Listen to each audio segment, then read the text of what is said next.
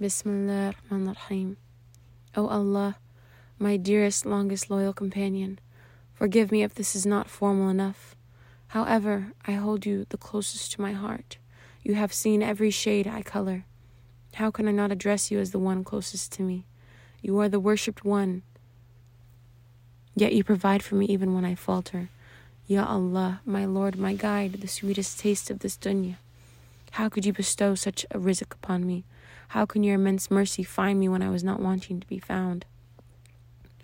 I was content with my shirk and haram. I was dumb, deaf, and blind. Yet you gave me sight, hearing, and knowledge. Ya Allah, even after I fell before you, I turned away. Again you led me back. You carried me, even dragged me on some days. I was married to a kafar of the Ummah. I asked for divorce, something of which you hate. You provided for me yet again. A rizq so powerful I dare not stare for too long, afraid it will disperse. How can I be worthy of a pious man? A man so pure in his deen, his face shines of nur. MashaAllah. There are so many beautiful women, born and bred women of the Ummah, strong, of good lineage, educated, who are deserving of men like this. I am not among them.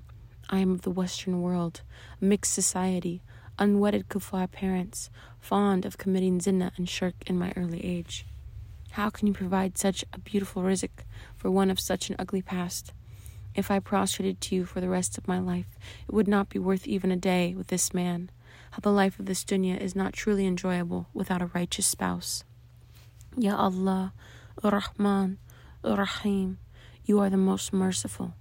We would not know the act of mercy if you had not shown us. How you love me more than I could ever love myself.